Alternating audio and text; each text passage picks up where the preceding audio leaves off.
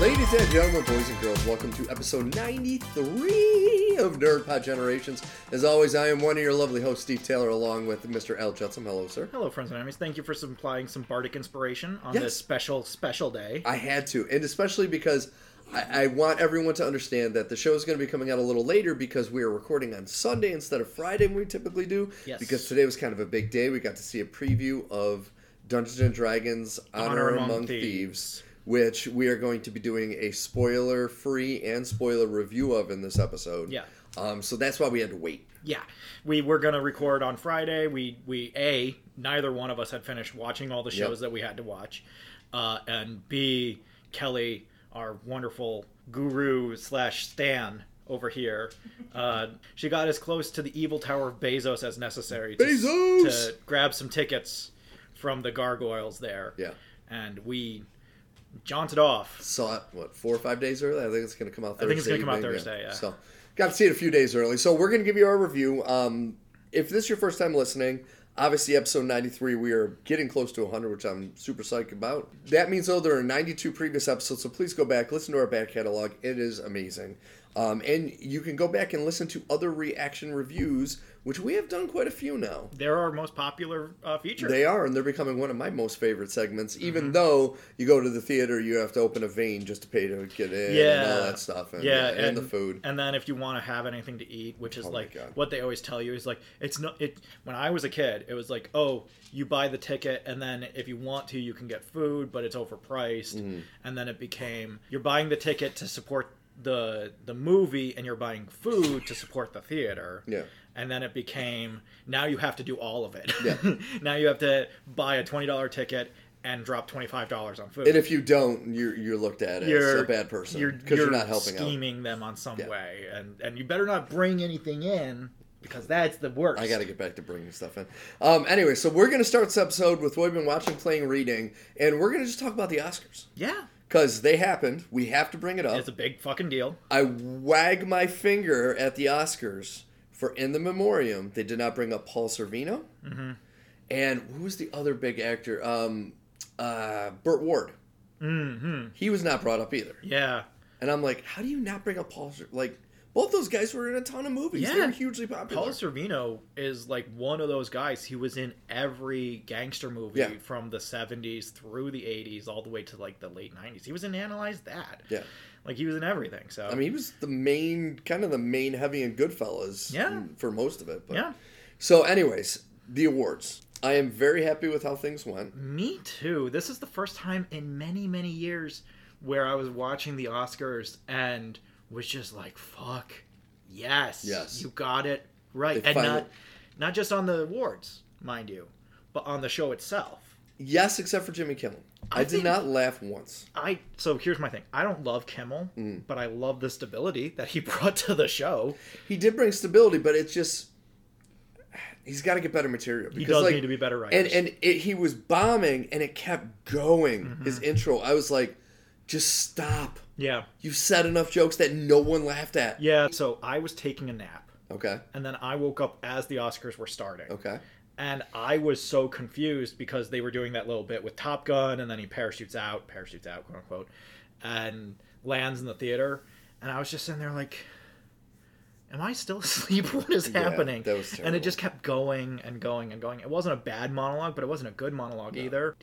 Not since John Stewart, who also got middling reviews at the time, but looking back, John Stewart did a good job. Yeah. Hugh Jackman, I think, Jackman did a has done the great job. best monologue ever. Even Seth MacFarlane did a good I job. see. I don't love Seth MacFarlane's sense of humor, so I didn't love the whole "we've seen your boobs" bit and all Uh, those other yes, things. I can understand that. Yeah, It- to me, it's like for the modern era, Ricky Gervais has just shown how to do a show that's super entertaining. yeah. because he just But he- says whatever he It's wants. way too crass for the Oscars. They have too oh, much. he's oh, way too crass. They But have- it's like it seemed like Kimmel was trying to put a little bit of that into Yeah. some of his jokes. and he got there with some of it. I like the the button at the end of the show where he's walking off stage and he it's a years without incident at the Oscars, and he flip, he swips it to one. Oh, see, I that, I had clicked off at that point. Yeah, yeah. So like, I like elements of it. I like when he brought the donkey on stage, and there was this funny back Mm. and forth with him and Carl Farrell.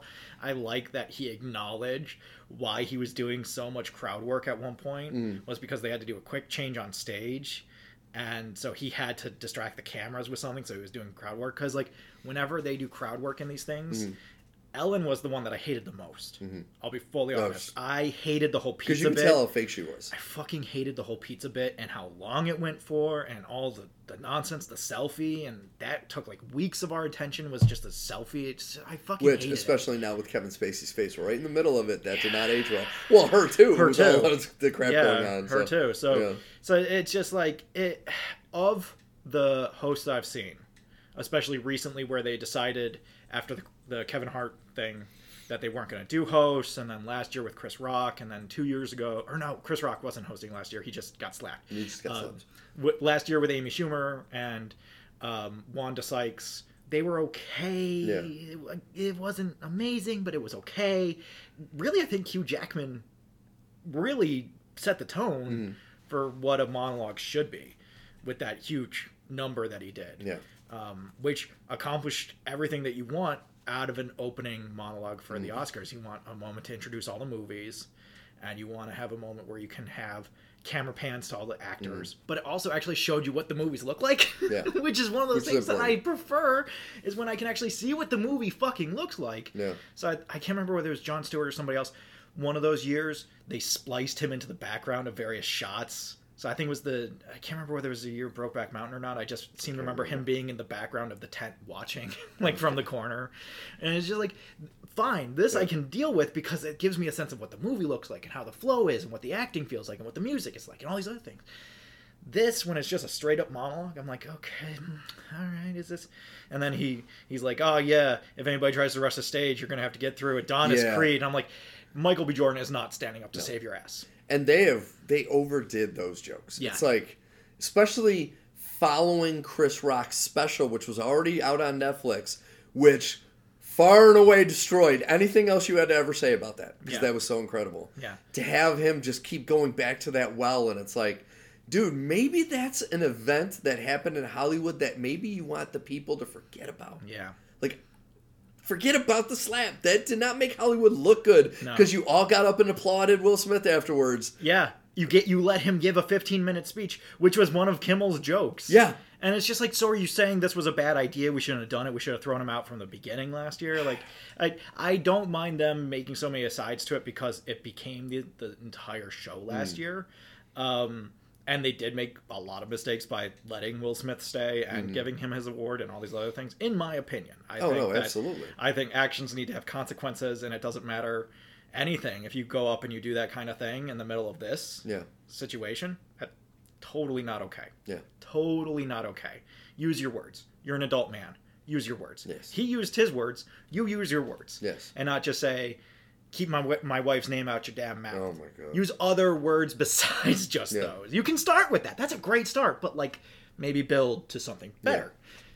So anyway, this one was good. I did like this so show. as far as the awards go, let's start with supporting actor and actress. Of Yeah. course, I love Everything Everywhere. All at Well, let's Once. Great just movie. let's let's talk about the show in general and just say everything, everywhere, all at once.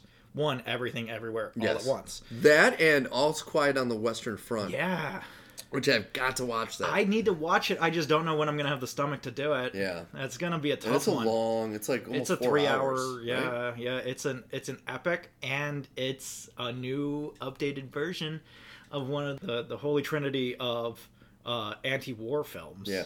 is like the original All Quiet on the Western Front, and it's And just this like, one being made by Germans, Yeah, I'm very interested. this one's gonna be a tough one to set. Through, It's going to I be very think. tough. Yeah, Um, but yeah, so everything everywhere all at once wins. I could not be happier because honestly, one of the things that made me almost I think it actually did make me hate quit the Oscars was when Sylvester Stallone was up for Creed. He's won every other award. Everyone was praising him, and they give it to Tinker Taylor Soldier, not Tinker Taylor Soldier, Spy, Mark Rylance. Rylance. Rylance. And it's like, and Mark Rylance I like. He was probably good, but everyone was like, it was the most milquetoast role he had ever. It was boring. where Sylvester Stallone. He was in 20 minutes of the movie. Who, Mark Rylance? Yeah.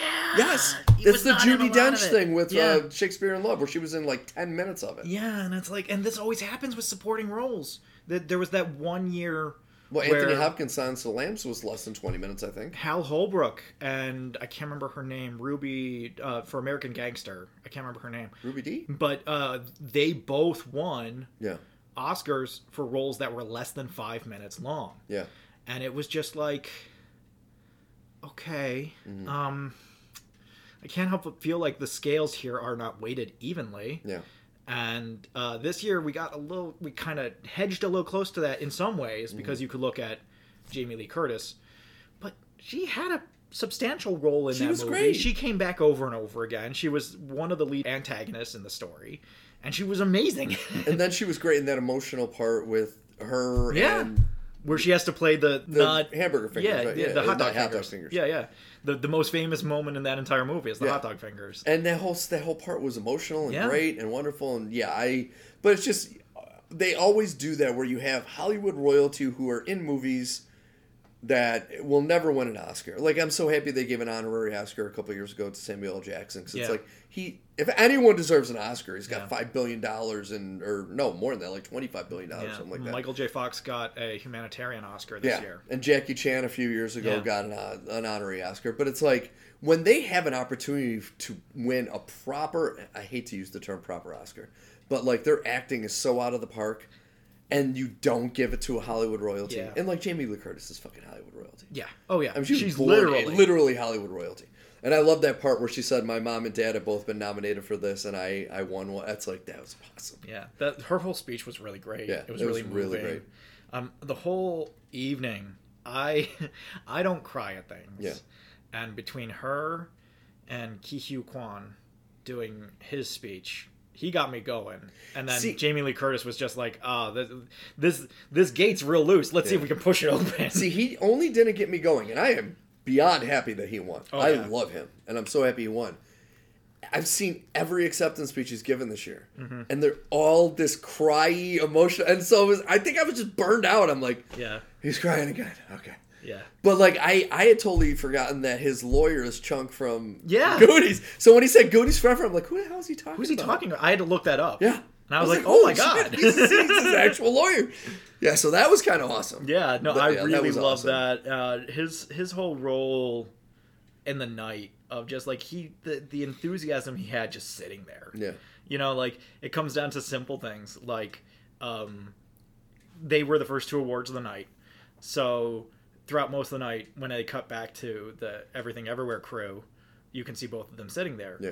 And Jamie Lee Curtis has had her Oscar finished, and it has the nameplate on and everything, and it's in a little box and a little carrying case and everything, and she has it on her lap.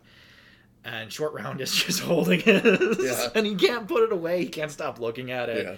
and it's just like, this is why we gave it to him, because if anybody to appreciate it, Yes. he's gonna appreciate it.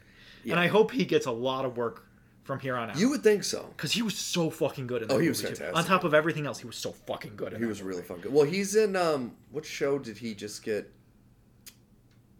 It's one of the Marvel shows. Loki season two. movie. He's gonna be in Loki he's in season Loki two. season two because that's why he ran into Harrison Ford at the D twenty conference because he was there for Loki season two and Ford was there for Indiana Jones. So they got that first picture together. Yeah, and now we Um, have a second one when Oh, when he everything wins. won the, the the big award at the end of the night, which Harrison Ford was handing out. But seeing them together and hugging me, Harrison Ford looks so much older. I was like, oh my god, he is so old. Mm-hmm. Yeah. It's so sad. Did you see the recreation? Because he also went over and recreated a photo with Steven Spielberg. yes, and, Kate Capshaw. yeah. which that was cool. Yeah, That was man, I gotta tell you, Steven Spielberg, he's aging well. I think Yeah. when you have billions of dollars to throw at yourself, he still looks pretty good. I was Still like, looks man, pretty he's good. not young Yeah. either. Apparently, moisturizing really does work. Yeah. It's like beard oil. You're like, oh, pfft, beard oil, and then Yeah. I start using beard oil, and I was like, oh, my beard actually does look better. It makes a big healthier. difference. Yeah, Um, all right, so the supporting ones were great. Uh, you know, most of the technical awards went to who I thought they would go to. Yeah. The visual effects going to Avatar. they kind of gave one out to each big movie. One, you know, big movie, one sound, one big movie, one visual. one Except big Top Gun movie. didn't win one, did it? I think Top Gun won one. did it win one? I think Top. I am beyond ecstatic that Pinocchio won Best Animated Yeah. because if that didn't, I, I just Oh, Top Gun won best sound. Yeah, exactly. That's what I'm saying. Is you have like sound, sound mixing, visual effects, and something else. There's there's four effects awards to win. Yeah. And they basically gave one out to each of the major Hollywood fo- films. They really did too. It was kind of crazy. Yeah. Um, It's like Black Panther got one, Top Gun got one, Avatar got one, and I think All Quiet on the Western Front got the fourth one. and I still need to watch. Was it RRR? Yeah, I need to see that so I bad. need to watch, but that's also like over three hours long. Yeah, well, that's India for you. That's that's India cinema. Well, that's true. Uh, but that song, I had never heard it before. And that performance, I was like, I want this to fucking win. I I watched that performance. I was like, this is really good. And Kelly loves Bollywood films, Yeah. so we've seen a few here and there, but we haven't watched RRR yet. Um, and I watched that, and I was like, Jesus fucking Christ, That this was is amazing. And then I saw the guy give the speech when they won. Uh-huh. And he just starts singing, which is like, oh, this is so That cool. was Everybody amazing. who wins a musical award should start singing Which- for their and- free, for their acceptance speech. I have to admit, and I love this person. Mm-hmm. I think her voice is one of the greatest ever. I think this was Lady Gaga, her most pretentious. I'm sorry. Like She I- changed out of her dress. I and love into her jeans without and a makeup t-shirt. and all that, but her little speech she gave and everything, and I'm like, and for a movie from Top Gun. I know you're talking about like one of the most conservatively loved films by like the MAGA crowd. This is like the MAGA crowd's. Oh, this is what Hollywood should be, and it's like they hated. I guess maybe that would make me happy because the song they probably turned into the Oscars, she just pissed probably a bunch Yeah. of them off. But like as she's talking, I was like, "Jeez, Lady Gaga, come on!" I, like a few years ago when she had that song up for the Oscar, um, oh, the movie with the sexual assault Um, where she sang that song and it was like pretty much about her. Yeah, what That was was, that? the name of that. This was before A Star Is Born, right? This yeah, this was like a couple years, and she performed it at the Oscars, and it was emotional and beautiful. But it was like, it was about a very serious subject that was a major part of her life. And here's Tom Cruise with his shirt off playing football, Mm-hmm. and you're going to talk as if it's the similar. I just I wish you would have just sang because the song was beautiful when she sang it. It was amazing. And they made a, a memorial for Tony Scott. who, Yeah, like, which was I just- my thing is I just don't like Tony Scott as a director. I, I every time I watch a Tony Scott movie, I'm like, this fucking sucks. How did I get stuck in this situation again? He is like the Michael Bay of the Scots. Right? is, exactly. he is. I started watching this movie Unstoppable with Chris Pine and Denzel Oh yeah, Washington. yeah, the train movie. And I was like, oh, this will be interesting. This will be interesting. Tony Scott, fuck me. Yeah. I watched the new Pelham taking one, two, three, take that taking of Pelham one, two, three With John Travolta. with John Travolta and Denzel Washington. And Tony Scott, fuck me. Stop. Yeah. Anyway, that's neither here It's nor Tony- there. Well, the man has has passed these. yes, through the surly these, gates, These, so. these milky bonds. Yes, yes. yeah, he's gone though, so we don't have to worry. Um, no, it's fine. I don't want Which- to talk ill of the dead, but they are making Gladiator too with Denzel Washington. yeah, we were so, talking about that yeah, on the way home we from were talking Dungeons and about that. Dragons, so that's an interesting concept. That's gonna be very interesting. I Um, still think we this was we went back and forth on this a little bit. Uh, you pointed out that he's dead, yes. but I do think you need to bring Russell Crowe back, if for nothing else, to do his Zeus performance again, where he lifts up his toga and struts down the, the stairs. Oh my god, Because that was so fucking funny. that was so. That was so great. fucking It was funny, great. man. But like, I don't. I think Russell Crowe's gotten to the point where I don't think he could ever lose weight. Because have you seen the trailers for the Exorcism movie? Yeah. he's so big. No, yeah, he he He's got to a just- point where he really like, and I get it, I get it. After a while, when you work out and then stop working out and work out and stop working out, after a while, when you get fat again and you go back to work out, your body's like, Yeah. nice. But I think he's also like he's like Jack Nicholson. He's like, I got all the money in the world. Yeah. I'm just gonna get fat. If they Just- want to put me in a movie, put me in a movie. I don't give a shit. You don't pull. You don't have to pull a Brando, go No. full three hundred, but like. You could just be the fat mob boss. I don't think Yeah. anybody's going to look down on you for being the fat mob No. boss. He was so good in The Nice Guys when he was a, a fucking tank. Oh my god, that was great. Yeah. But like, I don't necessarily am against the Brando thing. A little part of me actually likes the Island of Doctor Moreau Mm-hmm. With Val Brando Kilmer. performance. Yeah. like the Kilmer one is oh, look, his performance is okay, but Brando, you know, like some of those older movies, he gets kind of shit on. I'm like, I still enjoy him. Isn't Tandy Newton in that one too?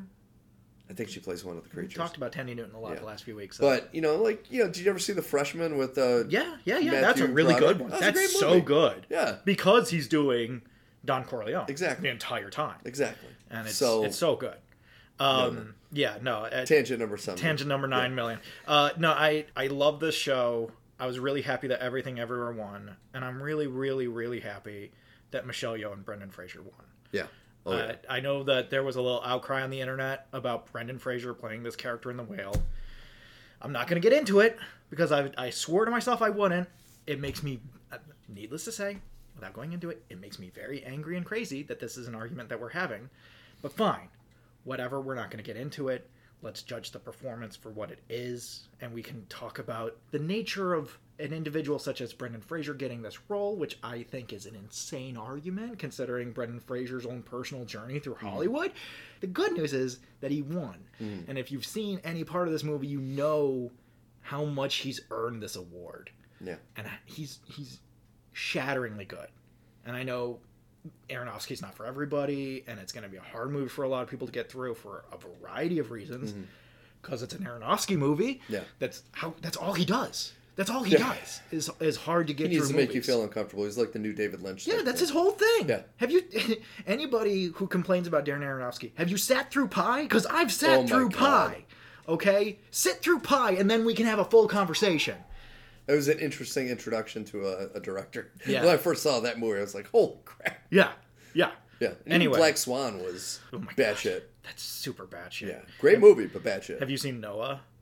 that was horrific. that was that to me was like he must have gotten really Really stoned on high. something and w- just stayed that way. I think somebody he just mollied took, him. He took peyote or something It's because so Noah bad. takes peyote in the movie. I and- still the only reason I saw it was because of Darren Aronofsky and Russell Crowe and Yeah. Hermione Granger. Hermione Granger's in it. Jen Connolly's in it. Like, it has a Yeah. good cast. Jen Conley, I never she was I always liked her, but I never like I needed like to see. her.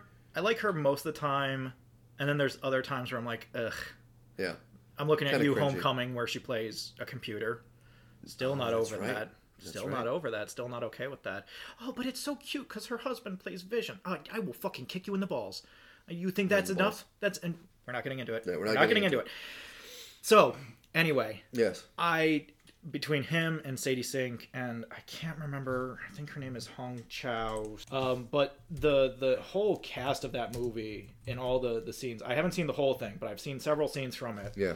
And the the whole cast is just striking. Well, what I Um, love, um, one of the arguments that, and I, I really agree with this. It was actually a Bill Maher where he's talking about how Brendan Fraser was getting chastised Yeah. for.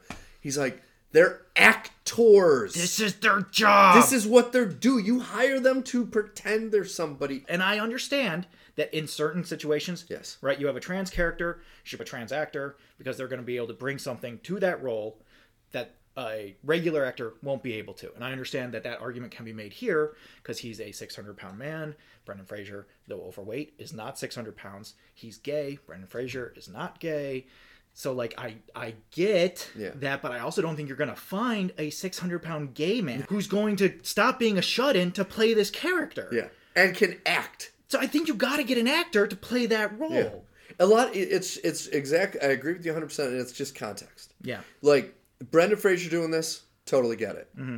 Gwyneth Paltrow and Shallow Hal, That was bad. That, that was horrible. was bad. But it's the context of the situation. Same with, um, let's say, Robert Downey Jr. and Tropic Thunder. Yeah. The context of him being black is showing the ignorance of actors to think they could do anything. Yeah. So they're making fun of it.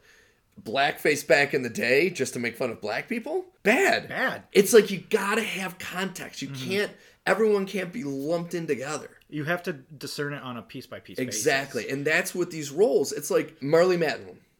This situation, I agree with. They had a movie previously, before she won her Oscar for the movie she was in. Um, there was a movie with uh, a deaf actress that she was up for. She didn't get it, and a hearing actress did. That's stupid. That's stupid because you have a character, and you have a person who can act, who has that disability. Same with the guy that won Best uh, Supporting, Supporting Actor, actor last last year. it's like you have somebody that can fit that role, but like you're saying, you're not going to find a gay 600 pound man that can act, that can play. I mean, I I bet you they probably looked into it. I'm not saying he did, but that's right up his alley. He's that kind of guy. I'm not saying that it should be done this way always. If you're Mm-hmm. an actor, you can play any role. That's not what I'm saying. Yes. Because again, I'm not a Sith Lord. I don't deal in absolutes. Yes. My argument is that this has to be attuned on a case by case basis. Yes. Because if you have a situation like Orange is the New Black, obviously that character should be played by a trans woman Mm. because that character is going to have a lot more impact being played Mm. by a trans woman. You have Laverne Cox, you're right, trans actress, but you have the person that could fit that role. Yeah. But y- I, I haven't seen the whale yet. I really need to see the whale. Um, I, I'm glad I won best makeup because for anything that was spectacular good makeup. Yeah. It was really good. The, as far as movie making, it seems like it just hit everything Yeah. on all all fronts. So like, I get the argument. I think it's an argument that we can assess Mm-hmm. long term. However, it's tricky. It, there's no one answer. And it's also a double edged sword because you have a, a movie like this Woody Harrelson one where he plays a basketball coach Yeah. for uh, Uh, individual mentally, with Down yeah. syndrome, and they're kind of getting shit for having. an like, entire cast of people Down with syndrome, Down and it's like- syndrome. But isn't That's that the point. Isn't that the whole point? They can act, and they, if you're gonna make a movie like that, you get you, you got it. You know, one of the short films that won this year has a Down syndrome actor. in it. yes, an Irish goodbye. But like, so I- I'm not saying it's easy. Obviously, it's not easy, and I'm not saying that there's a singular answer. If anything, I'm saying that there's not a singular answer. Yeah, Also, not for nothing, Brendan Fraser was also part of the Me Too movement. yeah. Mm-hmm. Brendan Fraser was also sexually assaulted during the early 2000s when he was in really good shape during those Mummy days and George of the Jungle. When he was at his height, he was also at the lowest point in his career. Mm-hmm. So And I do love how two actors from Encino Man won Oscars. That was good. That's kind of That's good. crazy. yeah. That's absolutely crazy. to Yeah. Think about it. Yeah, so I I'm really happy for him. If for Oh. nothing else, I love Brendan Fraser as an actor. I think he's I missed him terribly when he was gone, and when he came back for like Doom Patrol and other smaller roles where he wasn't like the the focal point, he was so fucking good.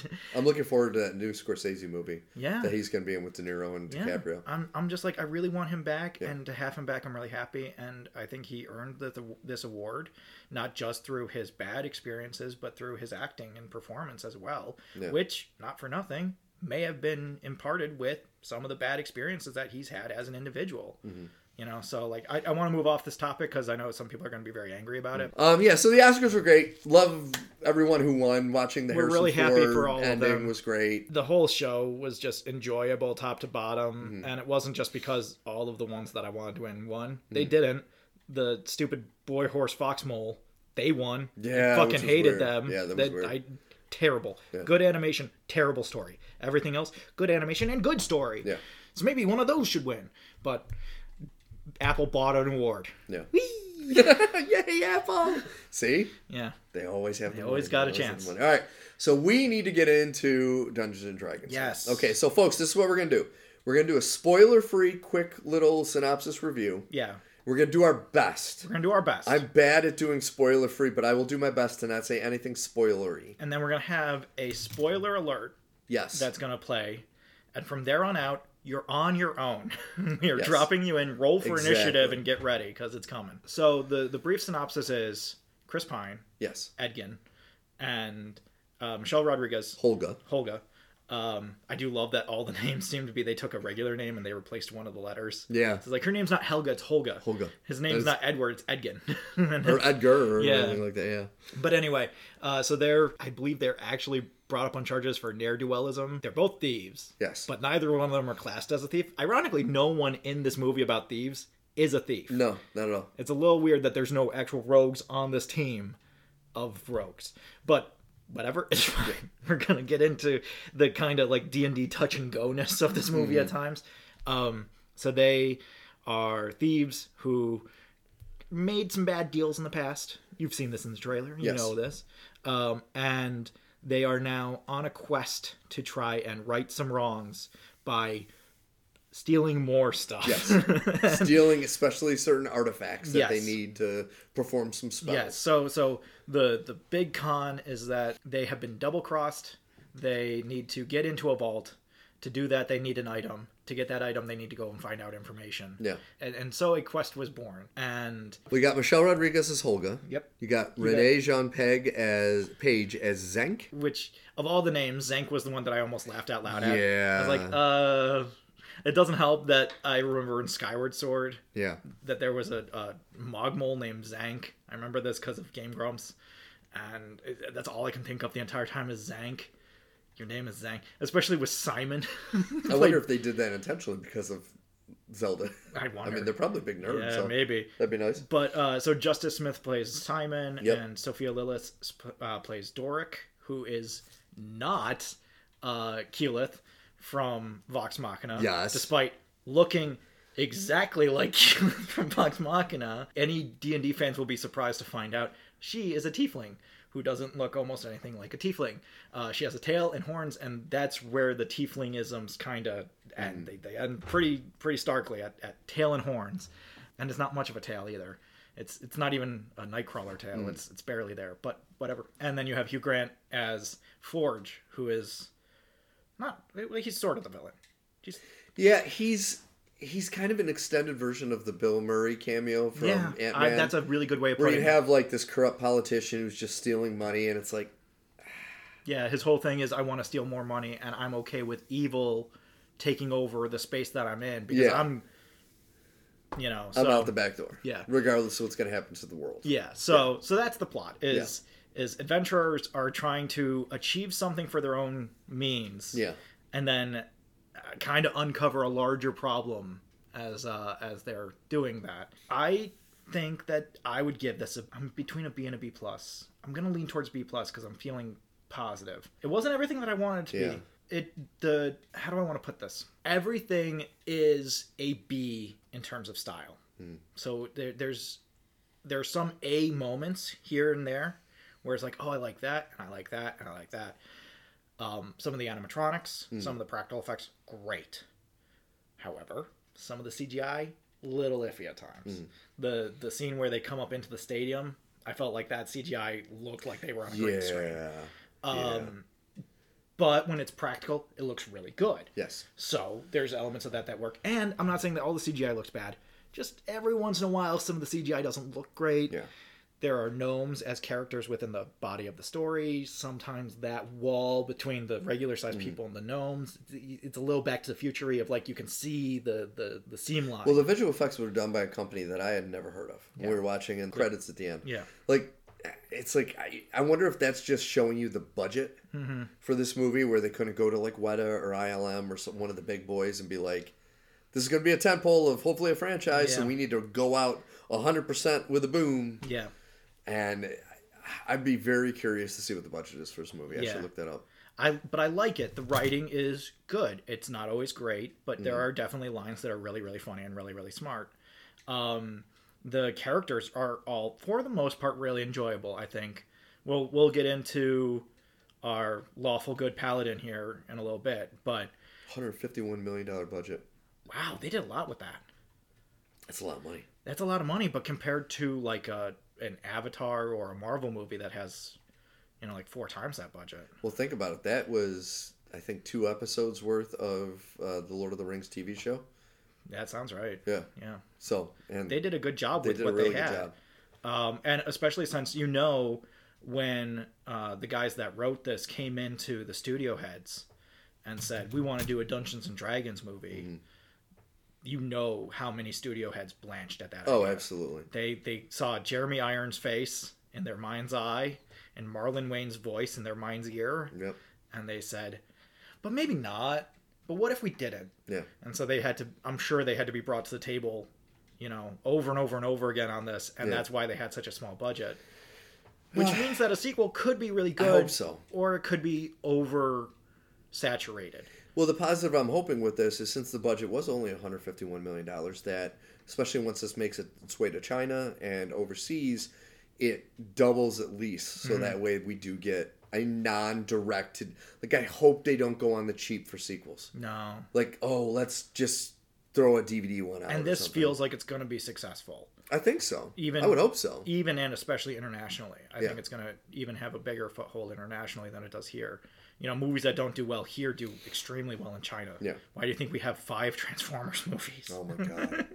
the only one that was successful here was the third one. After that, it got real bad real fast, but they made so much money in China that they didn't care. Yeah, they didn't give a shit, and they're gonna make it the exact same way too. Yeah. And wasn't parts of the fourth one take place in China or Yeah. the fifth one or I think something? the, I can't the- even remember. I think the finale to the fourth one takes place in Hong Kong. I think so too. Yeah. With like the uh, Because that's the nano. yeah, that's the Stanley bot. Tucci one. Yeah. And, He- which God, they it was so bad. they've reverse engineered whatever makes it so that the Transformers can transform, so that now you can get Beats by Dre as a Transformer.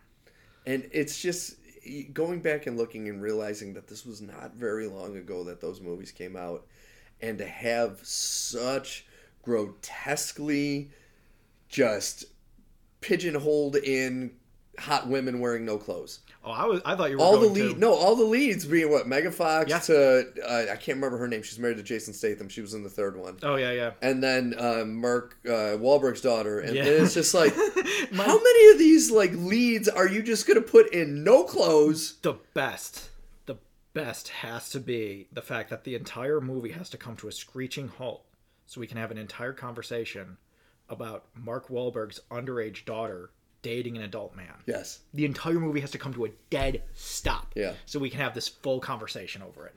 Because Michael Bay and his pervy nature had to cast this fucking 16 year old. Oh my god. And it's just like, you. uh, Beast Wars looks like it's getting away from this. So Yeah, that looks great. that's the I'm good happy. news. We saw the trailer for Beast Wars before the movie, and it's like, hey, this still looks good. All right, so we gotta get back on back on schedule. Yes, yes, yes. So I give it a B. you give it a B as well. I same as you. I there were parts I really liked. There were parts I was like, yeah, I don't know how I feel about that. S- some spotty CGI threw me off a little bit. Um, I wasn't happy with how certain characters were kind of brought in and taken out and Yeah. portrayed. And Yeah. So I just I just had enough issues, but it is enjoyable enough. Yeah. For me to give it a B, like you, if you go to this movie, you will enjoy yourself. Yeah, you will definitely walk out of this movie saying, I had a really fun time. Yes. This I- movie is super fun. I look at this like um, Watchmen. Okay. If you are a diehard going in with your mind like this is going to be this is what it should be. page for page, you're going to be disappointed. Mm-hmm. But if you go in thinking I just want to enjoy myself, you're going to have a fun time. Yeah, and the less you know about, fi- uh, I nearly called it Final and Fantasies. Um, the le- the less you know about Dungeons and Dragons, having some knowledge will help because then you'll like anything that has a source material, you'll enjoy the movie more. Yes. because you'll see something in the background and you're like, oh, hey, did you- oh, wow. But like, uh, similar to your your animated friends Mm-hmm. at the end of the movie, um, uh, from the '80s cartoon. Oh yeah, yeah, yeah. If if you know things, you'll point out things and be like, oh, I, yeah, that's cool. yeah. Um, however, it, the more you know about D and D, the more you, certain things will rankle you. Uh, there are terms that are used here that are just not what they're supposed to be. Yeah. Um, and there does seem to be an element of that Hollywood. We're gonna make this up because it suits our plot, even Yeah. though it doesn't really fit within the world that we're building or the world that everybody's familiar with. We want to have this Deus Ex Machina type thing so that we can have this thing happen and have the um, magic user basically be like, "Brr," you know. So th- a lot of the the jokes in this movie are, "Can't you fix it with magic?" Yeah. and that's really good, and they use that really well. But at times, the way that they get around magic is also kind of suspect, Yeah. and it just And feels it's- like they didn't necessarily do all their homework. I guess if you are listening to this and you really want a hardcore D and D experience, go watch the Legend Watch of Vox Vox Machina. Listen to our past episodes. Yeah. Go watch it. That's your hardcore D and D. That'll get you into This D&D good. is mainstream fun D and D. yeah. This is what the '90s D&D wanted to be. Yes. it's it's not necessarily going to fully hold to what you know as D&D, but there will be elements of it that you'll recognize. Yep. Any gelatinous cubes fans will get real excited about this one, or real angry, depending on what you want your gelatinous cube to do. Yeah. Again, there's just elements of it that you look at and you're just like, Yeah. No, I agree. okay, I'll allow it, but admittedly, I haven't. I'm not super versed in D and D, but I feel like certain things here would have come Hmm. up before if they were a thing. I'm looking at a certain piece of jewelry Yeah, that's true. that kind of plays a large. pivotal Okay, role. so this is where we're gonna break. Folks. with that, the spoiler jingle.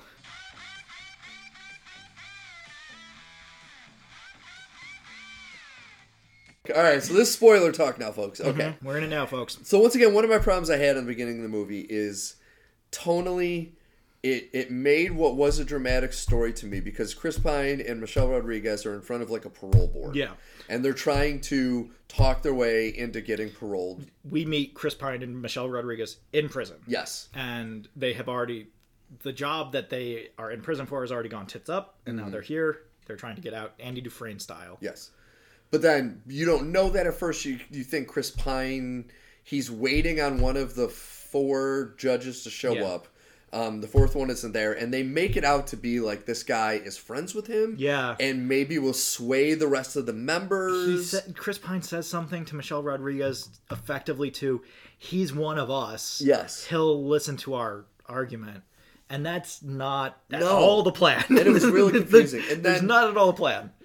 he he to stall they ask him they ask chris pine to kind of explain themselves and why i think they're rehabilitated pretty much and he goes into the story of how they got to the point they're at and this is where i had that little issue because he was telling a good dramatic story but a lot of things even like the camera the heroic camera shot of him running up to his wife at the door i'm like this just doesn't seem real it seems like he's just talking out of his ass to stall for some reason And then he restarts the story at one point. yeah, because he keeps interjecting with humor, saying, "Oh, I think we should really wait," and they're like, "Oh, he told you." He'll be holding his baby talking to his wife, and then he'll turn to camera and say, Is Jonathan here yet? yeah, and it kind of made it seem where I was like, I don't know if this is really the backstory or if he's just bullshitting Yeah. in order to stall. We're kind of given confirmation by Holga because she doesn't dispute anything he says. No, but she, they make her out to be the like the Arnold type, the strong, silent. I'm just Yeah. gonna beat the shit out of you, but have input when it's needed. Yeah. type of role. Um, so I wasn't necessarily expecting her to speak up, but I, the whole time he's talking, I'm like, I can't. I can't. Mm-hmm. And then even when they escape, I'm like, i- it's not until they get to their first stop where they kind of reference everything he told in the story. Where I'm like, okay, I would have loved if so the the setup is he's talking to this parole board. The fourth guy, Jonathan, gets here. Yes. He's I believe they're called Atraxi. Yeah. I want to say Big bird. They're, they're bird people. bird humanoid creature. And Uh, uh, so he walks in, and immediately Chris Pine and Michelle Rodriguez jump on him and ride him out a window, and they fly away. And we see that the parole board had actually granted them clemency, and uh, they've now escaped through crazy means. And um, I almost think it would have been funnier if they had gone to escape and they almost get to the window, but it doesn't break. And the board's like, "We were gonna grant you clemency," and they're like, "Oh, would you still? That'd be funny. what, what do we need to do for you to still give See, us clemency?" after seeing the after finishing the movie though i'm kind of that scene with the bird Mm-hmm. what irritates me a little bit about that now is it almost seems like it was just set up for the joke at the end Oh, at the out of- very end. and they yeah the very end Yeah. it's like that scene in the beginning just seems like the setup to the punchline which is that joke at the Yeah. end you know part of me almost would have been like he told this story to show like his uh, his constitution, which I know is one of the things Mm-hmm. you roll for in D and D, he was able to talk them into it. Mm-hmm. And I almost would have rather him just like walking out of the jail and her being like, "Huh." Yeah, roll for charisma, roll for Exactly. intelligence. You know, like, And it's like that's what his character is. Yeah. somebody that can talk his way out of a problem. and especially because now that we're into spoiler territory, they kind of scrubbed a lot of Bard skills Yes, out of Chris very much Pine's so. character. He really is just an ideas man, and he doesn't bring anything else. and once to the again, story. Mm-hmm. I think they did that to play the joke. Where when he's getting um, grilled by Doric and she's like, "Well, what do you do?" And, oh, I come up with I plans. come up with And- plans, and what if they go bad? Well, then I come up with a new plan. Yeah. So you come up with bad plans, and But you're right; they could have had such an opportunity to make him like a Scanlan type character. Mm-hmm. I was expecting him to be Scanlan. I Yeah. I don't know if mage hand is super common among um, bards, but like the the way that it's used in Vox Machina is so effective. And again, you don't want to just do what everybody else is doing, but you also want to honor the characters, right? This is the argument in Spider-Man: Homecoming. We're not going to have him web swing. Why? Well, because you already have five movies of him web swinging, so we're going to try and be different by making it so he doesn't web swing. But that completely defeats the point of the character. Exactly. You can't take off Superman's cape and be like, oh, but what if he couldn't fly? Yeah. So he can jump really far? No, he can't even do that. Well, what the fuck is the point then? Yeah. I came here to watch Superman. I wanted to see dissonant whispers. I wanted to see anything that a bard can do to help out a situation. And I just, it never got there. Yeah. Even if you didn't want to use like some big CGI magical power, if you use it where he can just like maybe control people or Mm-hmm. put people to sleep, and all you have to do is like that um, echo, Yeah. like ripple effect, Kind of charms his effect. way into things. Exactly, and that's why he so desperately wants to find his instrument. and it's another reason why his daughter wouldn't be able to trust him when he talks is Yes. because he's so good at charming everybody and he can charm his way into any Exactly. situation and the one person who doesn't buy it is his daughter the real story of this movie is that uh, chris pine's daughter uh, kira played by chloe coleman who was pretty good she Yeah, was she pretty was good, Um, she her mother has died because of these red wizards who are unstoppable Th- this Yeah. is this is the one that I was like, I don't know if that's a thing. I don't I don't know enough about D and D to say that red wizards are unstoppable, but that they are unstoppable. like they show up and everybody just dies on sight. Um, so anyway, Chris Pine's wife is killed by red wizards. Chris Pine raises his daughter with Holga, who he meets, who takes pity on his daughter, not him. And they become platonic friends, and they raise this girl together. They get in league with Forge, played by Hugh Grant Yep. and we're told that Forge is a con man. well, you know, he double crosses them almost immediately. Very similar to like the Italian job. Yeah, Like, oh. shocking. Oh my god, who could have seen that coming? Um, but anyway, so he he double crosses them. They go to prison. They break out of prison. By the time they go back to where Forge is, Forge has taken over this town called Neverwinter, and he is the head honcho. And everybody's like, "That's weird. That was never something that he was really into." He's also decided that he's going to raise Kira as his own daughter because he wasn't into it until he realized that it made him essentially a god to her Yes. and now he is just tripping on that power trip. Um, and so he's been lying to Kira for the last two years while Chris Pine's been in prison. And Because he's in prison for trying to steal a relic that would have brought his wife back to life, and Hugh Mm-hmm. Grant's character talks her into the fact that it was actually a relic to make you richer. yeah, So she thought it was a greed reason why he left her. and he had like betrayed his people and all these other things to Yes. pull off this job. So like in his daughter's eyes, he's just this terrible person.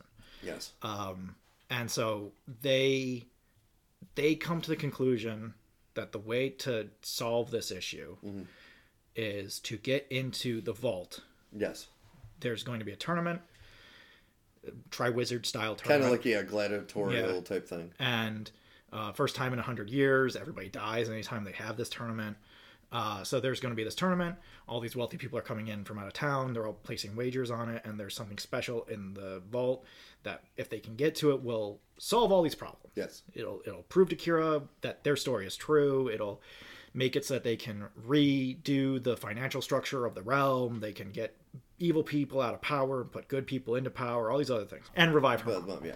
So they they gotta they gotta get into this vault. And so to do that, they need a sorcerer. So they go back. They find Simon, who was their sorcerer when they were pulling cons, mostly a con man. Uh, also not a great sorcerer No, not at all. Uh, and then they need a uh, changeling, so they get Doric, who is our Who Simon knows? Simon wanted to date. Yeah. He and tried to court her before. she tried to turned date him her. down. She said, "You're too sad Yeah. as a person. I can't." And don't have any confidence. yeah, And, so I'm not interested. There were some really funny lines there, Yes. where he'd be like, "These are the reasons why she turned me down," and Holga would be like, "Yeah, you are like that." He's like, "Ah, thanks." See, and what I'm curious, they make Doric. I mean, she looks like a child Mm-hmm. or a young adult, but they make her seem older. Yeah, well, it, it's interesting because Sophia Lillis, who plays Doric, Uh-huh. is a very small woman. Yes, she's not very so, big. so she she seems like she's a a twenty year old woman who just happens to be leading this resistance movement in the the forest. Her whole thing is that she doesn't trust humans. This is really where we get into the issue of her being a tiefling because we see her. And anybody who's seen Vox Machina will see her and be like, "Oh, she looks exactly like Keyleth." They say that she's a tiefling, but again, if you know D and D, you know that tieflings don't have pale skin. that's not a thing. They're not white. They, that's not one of the colors that tieflings come in. Uh, as far as I know, the colors range from blue to red. Hmm. Uh, so purples, pinks, blues, reds, all anywhere in between. Could have done something like that. I guess you didn't want to put her in the makeup chair for five hours at the beginning of the day to Hmm. make her skin all pink, and then, but like. That's the character.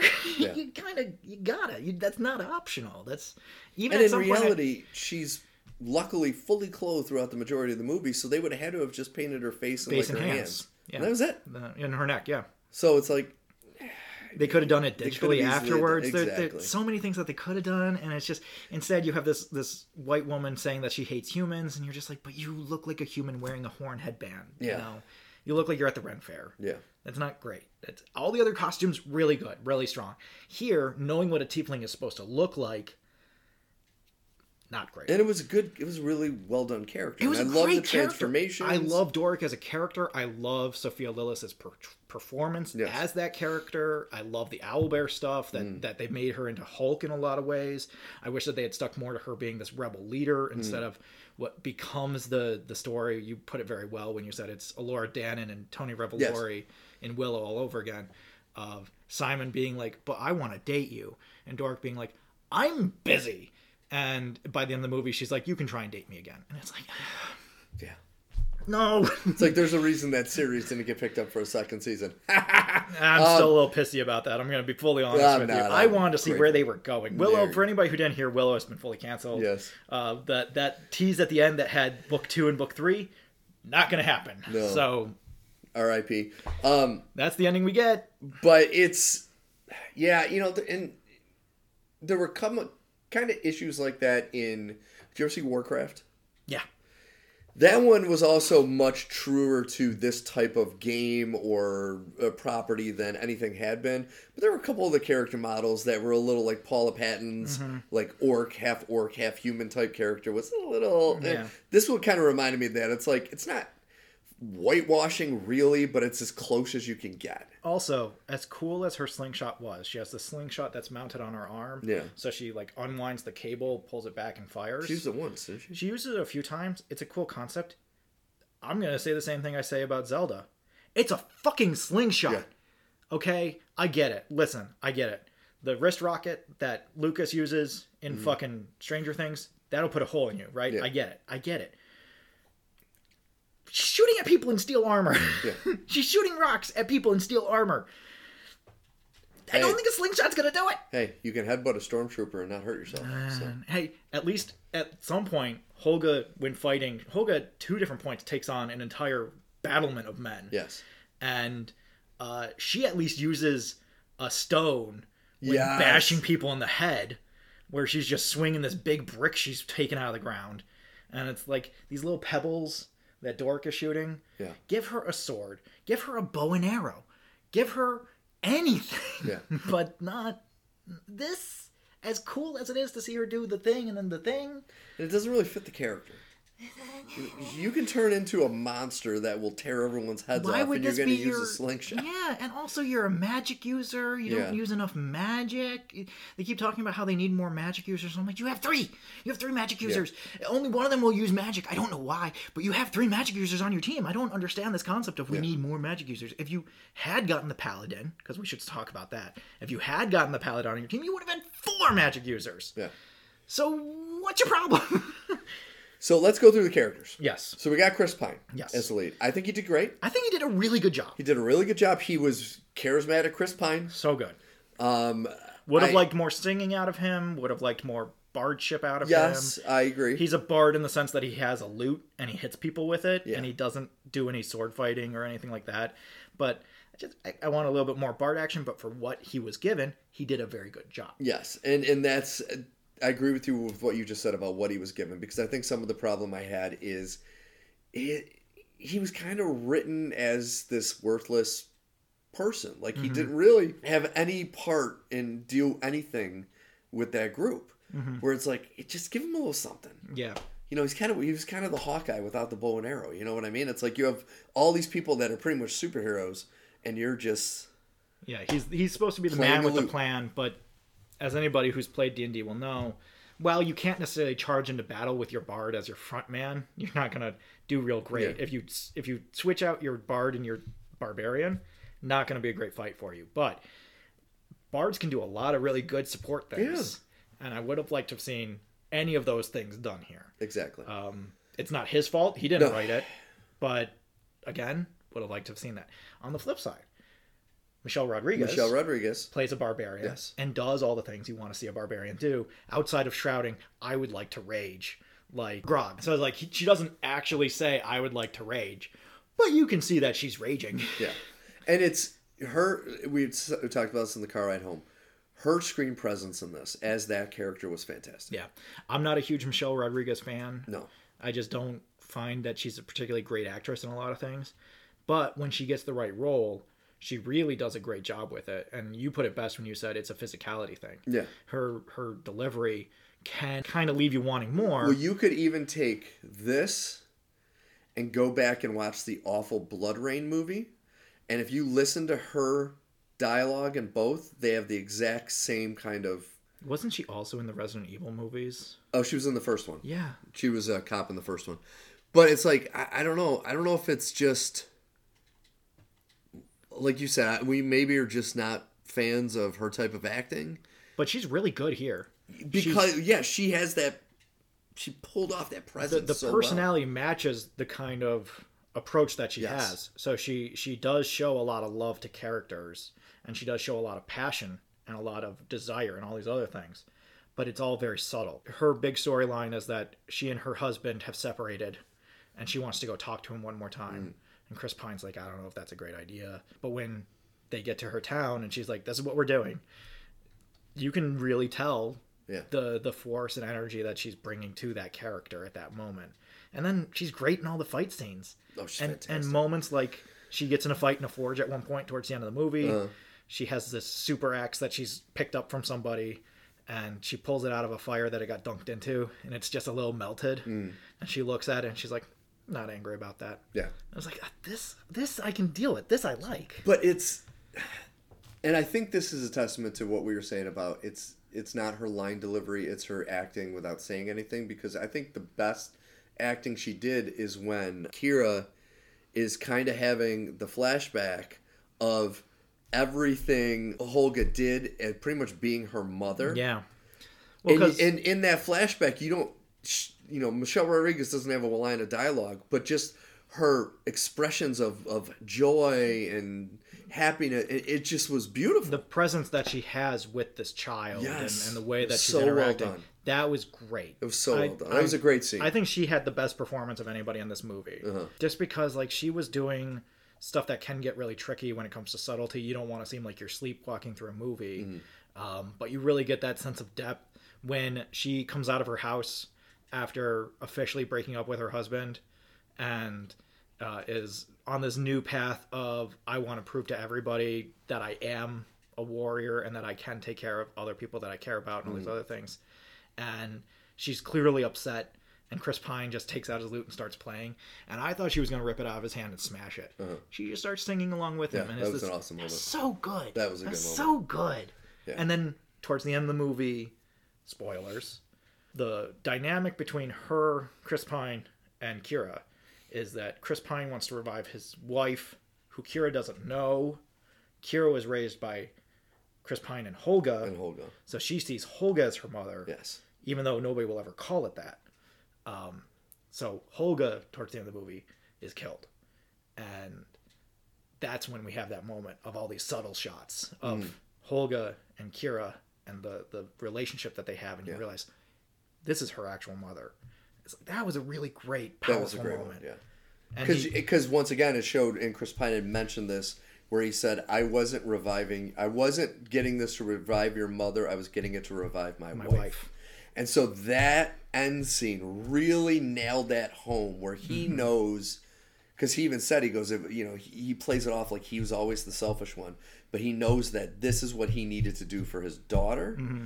And the woman that, even though it's not sexual love, I bet, I, I think he loves her just as Yeah. much as he loved his wife. They they love each other like Robin and Steve love each other. yes. you know, exactly. like they just they. That's a very good analogy. Thank you. It's for that. not a physical thing. Yes. It's it's entirely a friendship thing. Like, friendship they would and respect. they would never leave each other for anything. Yes. And just like when she's sitting there dying and she and Chris Pine start singing again, oh, it's such a, it's That was a good scene. a great moment. It's a a good great moment. So Holga's great. Yes. Let's talk about Reggae Jean. Okay, Reggae Jean as Jenks. Um, he's great for the little bit that he's in. Yeah, he anybody who came to this movie thinking that they were going to get a full Bridgerton episode, Oh my god! nah son. Nah son. But I love how he played that character—the just suave arrogance and if there was ever a lawful good, he is lawful good. Oh, absolutely. like he's a paladin, so he should be Abso-freaking-lutely. lawful good, but he is lawful good. Yeah. capital L, Yes. capital G. And once again, the parts here he's in are so great that it just really is shocking that when he departs after their, let's say it's their version of the Mines of Moria, when they escape it and they he kills the dragon. I really thought he was going to become part of their troop and help them finish off this quest. Yeah, no, he walks off. He just walks off, Yeah. and it's it's funny where they say he's walking in a straight line. He walks over the rock instead Mm-hmm. of around it, and like that was funny, but it was also like, yeah, why the fuck is he walking away? Yeah. because they're talking about going to this place where there might be a red wizard. Because at that point, I think they were aware of Well, they they say that Sophina. yeah, they know that Sofina's trouble, Yes, and they know that she's a red wizard. yes, Sophina is the woman that basically gave Forge his power. So she she basically got Hugh Grant into this position of power. She's been behind everything that's been Which- bad the whole time. very similar to the Red Witch in Game of Thrones, Thrones. with Stannis Baratheon. Yeah. Where she was doing that and then ends up Yeah, so she but she of course has her own plan. Of course. She's not doing this just cuz she likes Hugh Grant or thinks that his politics are going to save Neverwinter. She wants to turn everybody into zombies. So, magic zombies. Zank, he is from the same culture as all the red Yes. wizards are.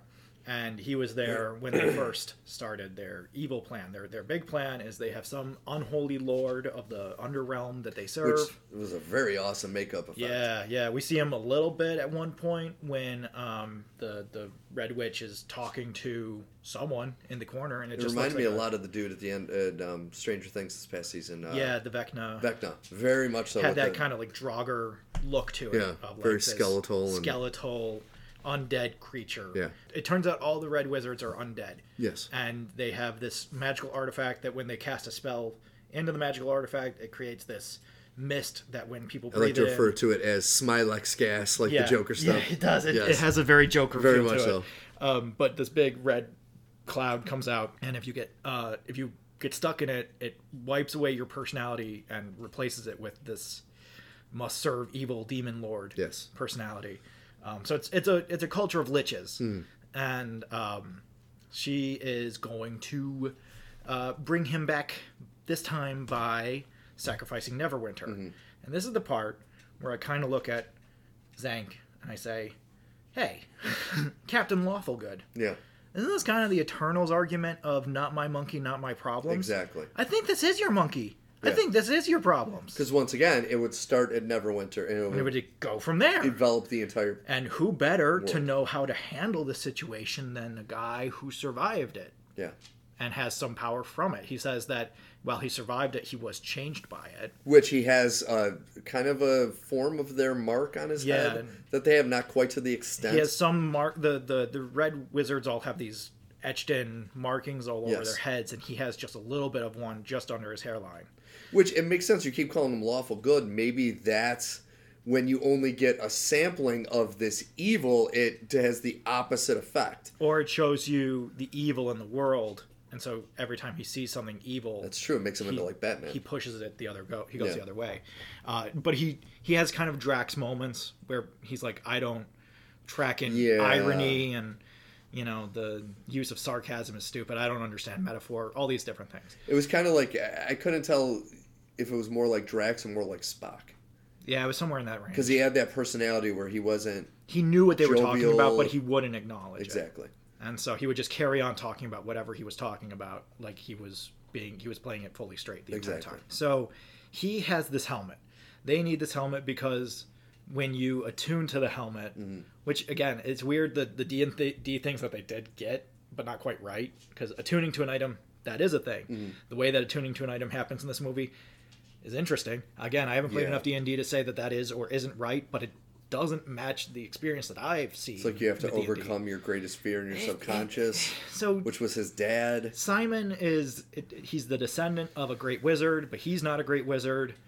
And in order to attune to the helmet to use it to dispel these magical spells blocking the vault, he has to overcome his own self doubt. Yes. He can't do that until he gets a uh, a, a little bit of bardic inspiration. We'll we'll give them a point. Yes. We'll give them a, a, a point and say that anytime Chris Pine is giving an inspiring speech, even though that's a paladin thing, anytime he's giving an inspiring speech, maybe it's just bardic inspiration. maybe that's what's really going on. That he can't figure out how to wear the helmet, and uh, or before we get to that, they have to go through an entire dungeon. Yep. And this was interesting because there seemed to be a lot of lore and other things Mm-hmm. going on around it, none of which we got into. and so it's like, oh yeah, there's a town over there and it's full of demons and all those other things, and we're not going there. Yeah. And we have to go through the undergrowth or whatever they called it. Uh-huh. And uh, oh, that's dangerous. We that's a dangerous. It, they pretty much just skate through the entire thing, no problem. We have to cross this bridge, uh, but we don't. I hope we didn't need to because it's Exactly. gone now. Exactly. And now we have a portal gun. Um, and so just like, okay, this is not what I expected, but it's not bad. It just doesn't. What I expected was for you to actually play out a D&D campaign where when you were writing the script, you said, okay, Simon does this, and then you roll and you see if Simon pulls it off, and then you write your script in line with what happened. Yeah. That's kind of what I expected to have happen. Maybe that happened, but there was a lot of Deus Ex Machina. Of Simon destroyed the bridge that we have to get across. Okay, well that's a problem. It wasn't going to be easy to cross in the first place. Well, let me go through my bag of holding. I also really wanted them to bring up bag of holding at some point. At any time Chris Pine keeps on handing things to Simon, time he did hand things to Simon, I would love for him to say bag of holding, like not not hold this, just bag of holding. And it's like okay, that's that's the the term. I think that scene also was played a little loose because I- I think they missed an opportunity of Jenks instead of explaining to them how to do it. Him starting to do it gets halfway over the bridge and they realize what they have and they all transport across. Mm-hmm. Yeah. Like it would have been funny still and I think it would have And it you- just seemed like a cheap throwaway. We're like, "Oh, I'm going to step on this." Oh, it's almost like the Indiana Jones shooting the Yeah. swordsman. Yeah. Where that was f- awesome. This is like, oh, okay. Yeah. You got to run so some. so it turns out when Holga went back to her ex-husband, she had Yes. given her ex-husband a walking stick, and it turns out that this walking stick is a portal gun. Yes. That's also just happens a hither and thither staff, I think they call it. Something like that. Yeah. and um, so it's but it's a portal gun, and so they get across. They find the helmet that they need. They get ambushed by these red wizards, and Zank goes ham on them. That, That was, was a awesome. great fight. That scene. was really that was great. a great fight scene. That I was really fucking love that. yeah. And it, it the the whole dragon reveal that was all great. The, the the whole rest of the scene was pretty good. I will say if you're underwater and you set off an explosion. That's generally not good. Yeah. Water amplifies the force of the explosion. So if that explosion is large enough to blast the ceiling off, it's going to also go down too. Yeah, and it's like the end of that scene was kind of. It seemed a little rushed. Yeah. Anyway, their escape notwithstanding. Yes. their escape in its implausibility notwithstanding, uh, that is when uh, Zank decides, peace y'all, I'm Yeah. gonna go. And it's like, you're gonna go? And peace y'all, I'm gonna go. And he's gone. we see him very I briefly. got your helm. I. I. I This is these- your job now. Yeah, it's your job. I was like, no. No, this is your job. We need you. It's like at the end of Justice League, Superman's like, yeah, you do it without me, and just flies away. You're like, no, No, Superman. We really can't win this fight without you, Fucking man. Save the world, dude. There's like no fucking way. Yeah. So, uh, but I guess it's not his circus or his monkeys. Yeah, so that's he's gonna true. he's gonna peace. That's true. Um, so we get a little bit more backstory on Chris Pine. Simon says, "I can't figure this thing out," Mm. and they come up with a second plan Mm. to get into the vault, which involves the portal gun. That was also a great scene Mm. That was when a they're really cool setting scene. that up. Yeah. There's no dialogue; it's all just people doing things. Great I- camera work too. Great camera switching work. between the passing through the mirror. Oh, so many cool Yeah. things in that was sequence. really, I really really, cool. really love that sequence. Honestly, I loved from that sequence on. I really didn't have many complaints with the movie. Yeah. there were a few things here and there, uh, magical bracelets. We'll get to, um, but by and large, it was pretty good. It had a nice twist where everybody gets into the vault, and it turns out that nobody's in the vault. You know, all these different turns of we have to get back into the city, we have to get out of the city. There's a boat. There's all these other things going on. And meanwhile, this tournament is starting above ground. We got to come up with Plan C, throw out Plan C, come up with Plan D, and it, it's just it's fun. It's little silly things like they put the mirror face down, Yes. so, they can't use it. so Doric, has um, Doric to- had to scrape a little bit Yeah. of so she could turn into a worm just to slide. Just to get that out. was really cool. That was really clever. that was and, really clever. Like just these little little touches that I really really like. Which she's the only one that actually ends up in the vault. Yeah, The other ones were They went to the the, the vault, the what they quote-unquote thought vault, was yes. and they find out that it's a trap for Yes. anybody who's come to do anything nefarious. Um, and so uh, they get captured, and Chris Pine uses his bardic inspiration to talk them into instead of being killed right now, uh, put us in the games, and we'll probably die. But if we don't, who cares? And then they're like, "But why would I almost called her Savick? That's Black Adam." Oh, Safina. Safina, why would Safina do that? And they're like, I don't know. We'll find out. Oh, And we never find out. We never find It's out. like, did she think that they just weren't going to make it through the I guess. maze in time, and they would have just been transformed? I guess, but I It was that was a very Bond villain move. of Yeah, hers. it's like you have an opportunity to kill the main character and all of his cronies, and you're gonna be like, nah, nah, nah, nah, nah. Put him in the trap. They should have had Seth Green just walk in in armor and be like, "They're right there. Yeah. kill him." Just like Austin kill 'em Powers. right it's like now. shoot him, shoot him Yeah. in the head. Yeah, push him in the shark pit. Yeah, Do 'Cause it. They were all the, the three mains: Simon, Holga, and um, what's his name? Dork Edgren. and Edgren. Edgren. Were all like wrapped in these vines, and they were Yeah. going to be suffocated. Oh, and- tentacles. or I've seen- tentacles. I've seen yeah, enough out hentai of- to know where this is going. Tentacles out of the ground and starts wrapping them up, and you're like, "Yeah, I thought they were easily dead," and then I did think the magic looked really cool in this. that was really cool. all over, whether it was the melting floor Hmm. at the beginning of the movie or whether it was any of the transformations that uh, Dork goes through. Yes. I really love the way that the magic looked top to bottom. I agree. Um, so Dork wakes up Yes. because Dork was the only one that was knocked unconscious. Uh, she wakes up and uh, they're in a trap. And they've been giving. We complained for the entire ep- the t- entire season of She-Hulk. Mm. We were like, but you have encumbrance bans, right? You have the, the, the anti-power bans, right? Why why why all this? Why all this? I don't understand. Yeah. Turns out, even though I've never heard of this, there's anti-magic uh, bracelets that, you that can Doric slap and on Simon people, have Mm-hmm. on themselves. and now they can't use magic. And I'm like, but they're in a gladiatorial game where they're trying to survive yeah, okay. And I wouldn't mind, except that it comes up later on in the plot, which not a fan. Yeah. So that that sequence where they're going through the maze, I love that. Where you have and that's where you get the throwback to the original characters from the animated film, animated TV show. yeah, and you you get this cool panther monster that can create illusions. Yeah, and which was really cool.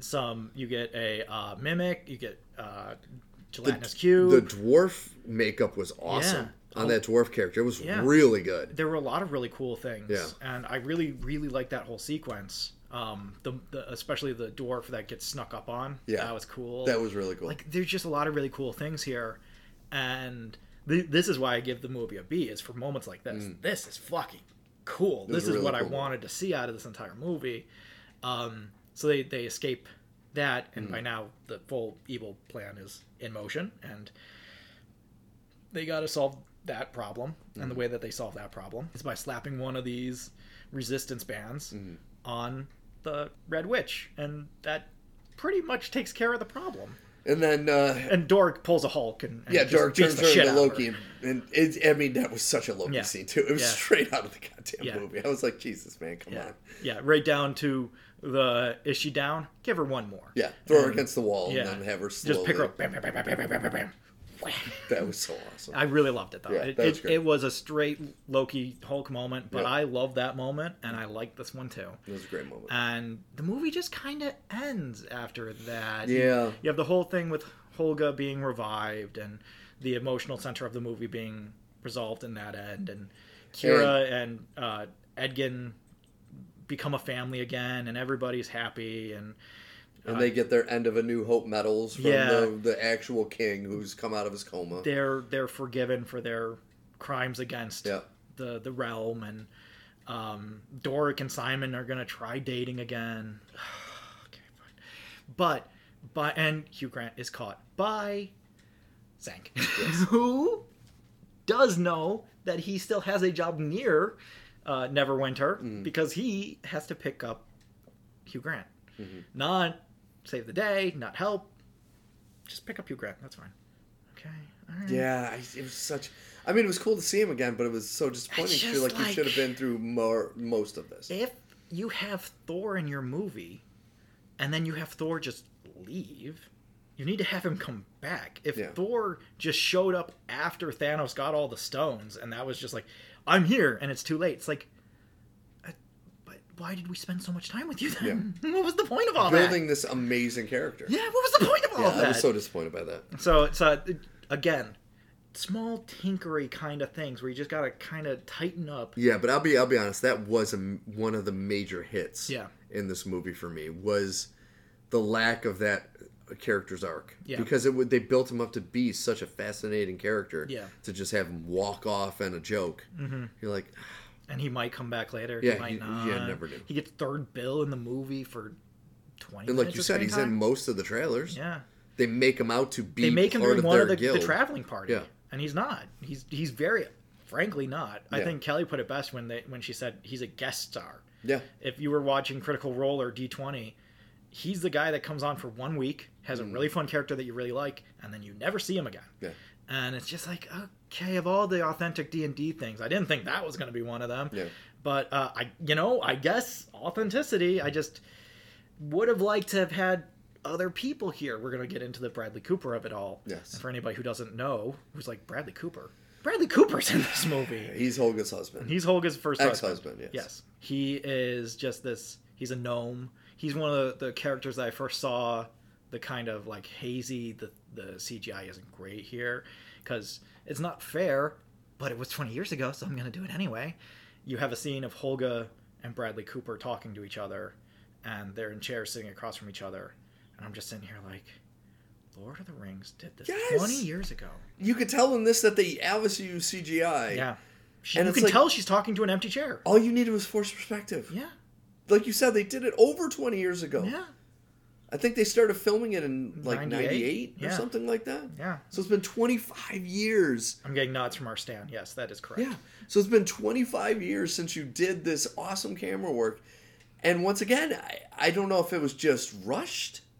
And they're like, ah, just do CGI. Yeah, it, this seems like one of those like if the fact that she gets this staff that is wholly important to the entire rest of the movie. Yes. If that wasn't here, this would feel like a reshoot. Yes. But that staff is essential to the entire second half of the plot of the Yes. movie.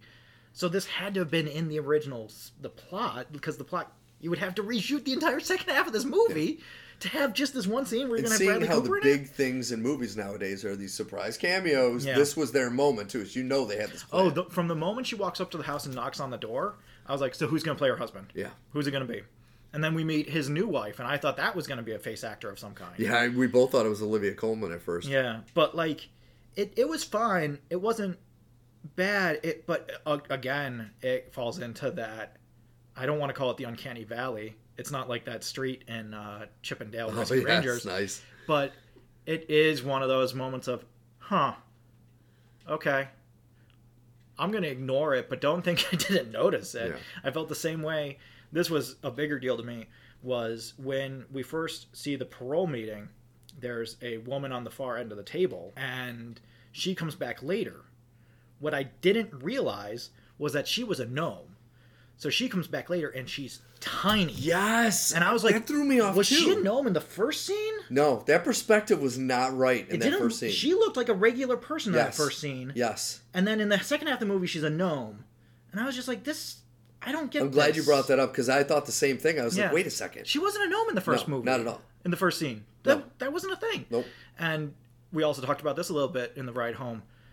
The gnomes don't look like gnomes. They look like sh- tiny humans. Yeah. They look like shrunk humans, and it's just like if you look at it's not fair, but we're gonna do it anyway. If you look at Vox Machina or other fan based um, artworks for Mm-hmm. for characters who are gnomes, fuck, they don't look like just tiny humans. They Yeah. they have different features. They have different sizes. almost and like mini scales. elves. Yeah, And it's like, just do that. yeah, like it's just, it's just Slap on some ears, a couple prosthetics. It they're wouldn't have somewhere cost between much. elves and halflings. Yeah. but even smaller. yeah, And it's just like I, I didn't dislike it, but it was definitely one of those like, okay, all right, this this feels like a Marvel humor moment of Yeah. like uh, you could have gone away without doing that. which I want to get to my favorite humor moment and probably my favorite part of the movie, which was a complete and total ripoff of um, Del Toro's Hellboy, where he's has to go and get uh, resurrect a s- dead body Oh, to yeah. give him information. Yeah. Very much like the vibes were so in lo- in time, but it was such a great funny scene. Well, and that's a scene that felt like it was written for D and D fans. Yes. because Simon's going over the spell he's going to cast, and he's like, "Okay, so we can ask them five questions." And Dork says, "Only five questions." five he questions. says, "That's the way the spell works," and she says, "That seems really arbitrary." Yeah. and it's like. Right? this is what we were hoping for. And it, not enough of this, too much of the Marvel style of let's make this for everybody and we'll just put in a few tiny little details that hardcore fans will like Yeah. you got to do this like the Captain America First Avenger, where this is made for hardcore fans Yeah. and people who don't like the character will not get it. they just won't understand why people are so excited about this, and they'll think, "Oh, this is a weird jingoistic movie." It's like, no, it's fucking Captain America. This is, like, there- there's a difference. There's a a hard line between those two things, and um, Cap represents what America should be, not what America is. And this movie represented what D and D could be, but not what it is. Yeah, no, I agree with you. But it was, especially that first corpse, Mm-hmm. how they did the fun play where they were asking each other questions, but since he heard a question, he was just answering it. Yes. That was pretty freaking funny. Especially when they said the last one, he just falls and Yeah. collapses. Yeah, Like that whole scene was great. yeah. I, like I, you're right. I wish there was just more of that tone. I love the guy who gets out of the bathtub and dies. he breaks his He neck. breaks his neck falling out of the bathtub. And Well, no, that was my brother. that was my brother. That was so freaking. Funny. I also love like they get to the the site and Holga's like, "This is the the holy resting ground of my people. This is this is sacred ground," you know. And she's being all like, for the first time ever, she's being kind of like, "Oh, this is this is a big deal." yeah, Chris Pine's just like, "Yeah, yeah, yeah." Anybody got a shovel? It kind of blows her off. Which I I did like the the flashback scenes to that battle, and I almost wanted to see Yeah, more of that more battle. of that stuff. Yeah, That battle looked awesome. the dragon that shoots stones instead of fire. There were so many Yes. cool things here. Yes. In the last fight, when she animates the dragon, Yes. that's a statue. There's so many cool things here. I wanted so much more of this and a little less of the Marvel stuff. There was some of the Marvel stuff that I liked. The the moment when they're trying to do a diversion, and so they have Simon cast an illusion of Ed playing the lute, and he distracts all the guards, and they all come over for a Hmm. little concert. And then uh, Simon gets stuck, so he can't focus on the spell, so the Hmm. spell starts warping and changing and melting. I like that a lot. that was awesome. I also wonder why Chris Pine couldn't have just done this as a bard. Yeah. I feel like he could come up with a diversion as a bard. Yeah. I feel like that's in his wheelhouse of things to do. So so next time I appreciate that you like skimmed over the chapters and you kind of like Uh. leaf through the book. Next time read the book. I mean, don't just get ideas, And read it's like the this book. movie was two hours and fourteen minutes. I Yeah. think if they would have just added fifteen more minutes, made it a full two and a half, Mm-hmm. and added added a little more context into some of these scenes and a little more of that battle scene, just I think that was the thing is is the good parts were really good. Mm-hmm. They just were so quickly over with. and it, it wasn't like they were replaced by bad things. It's just it, you'd end up in the situation where you'd find something you really liked, Yes. and then suddenly you'd move on to the next thing. And you're like, oh, but I kind of really liked that. Yeah. I wanted to hang out there for a little bit, but I'm like, okay, I get it. We're doing a story. We got to move on. But then you end up moving on to Simon can't put on the helmet because he doesn't have confidence. It's like, no, we fucking know. Yeah. We found out from the girl that he can't date, that he doesn't have confidence. Yeah. We all know he doesn't have confidence. This doesn't need to be 20 minutes of the movie of Simon learning to trust himself. Yeah. You know, it's just like I get it as far as character growth goes, I understand it, but it when it gets into those kind of plotting things that you've seen in other movies, it doesn't bring anything new to those situations. Mm-hmm. Exactly. But it has new situations like lawfully good Zank, Mm-hmm. which is really interesting. But we don't spend enough time on it Nope. Not even close. you have this really really fat dragon that was hilarious that was funny i really liked that that was so cute and, and cool we're gonna move right on from it we're just gonna move right on to the next thing and, and just it wasn't breakneck i don't want to make it sound like it was like go go yeah, go no, go they, they took their time in some sequences, but it's just the ones they took their time in they should not have, and the Yeah. ones they needed to spend more time in they didn't. yeah i would i wanted to say this movie is well paced but it's it's not necessarily well paced the moments that you like they don't last long enough So, And I think the thing is, is because the moments that I really enjoyed had a lot of technology. Mm-hmm. So I'm wondering if it's just the budgetary restrictions were like we just Yeah. don't have the CGI budget to do any more of this. yeah, and like I, I just I can't help but look at it and say I really like the thought process Yeah. that goes into this. I really like the fight scenes. I really like the choreography. I really like the way the spells look. I know I mentioned that, but I'm gonna say it again because it's really important. Mm-hmm. Harry Potter, I think, doesn't always get the spells right in those movies. Oh, I agree 100. percent because it's just colored lights, and that's fine. But it also kind of looks like you're watching a clone trooper battle. Yeah, exactly. And so you know, like here, the magic has weight and look and style and all these other things. I just wish that they had leaned into some of those elements more. There were elements I really like. When Holga gets stabbed, you see her get stabbed in the movie, but they don't stop and make a big deal out of it. You know, there's no cut to Simba on the rock being like, no! It's like she gets stabbed and thrown, and we're in the middle of a fight, so we can't stop and be like, oh, Holga's gonna die. It's like we don't even know Holga's gonna die until the fight's over. And then everybody's gathering around and she's on the ground. And you're like, oh, that's not great. yeah. So it's like that stuff I fucking love because that's how a fight scene should be. I'm so tired of moments where sim- this almost happened in this movie, where they're being attacked by the red mercenaries. Yes. And uh, the one guy is like, he's already been killed once and he's come back to life and he's like, oh, you can't get past me. And then he gets eaten by the dragon Yes. and it's just meanwhile the entire cave's collapsing this giant chain is falling this everything's going wrong and this guy's like i'm gonna pick a fight right now it's like this is not the time and this really felt like it hit that idea of this is not the time we're not gonna do all these stupid cutaways for drama we're gonna show the scene and then let the drama unfold in the the aftermath of that I agree. as it would in real life. Because if you're fighting somebody and your best friend gets stabbed, you're not going to be like, "Whoa, time out! I got to go have a soliloquy." And you know, so I like that here. I like a lot of elements here. I just wish that they had tuned that engine up a little bit more. And also, we, we've gone back and forth on this a lot off camera, but they didn't involve enough D and D heavies Yes. in this movie.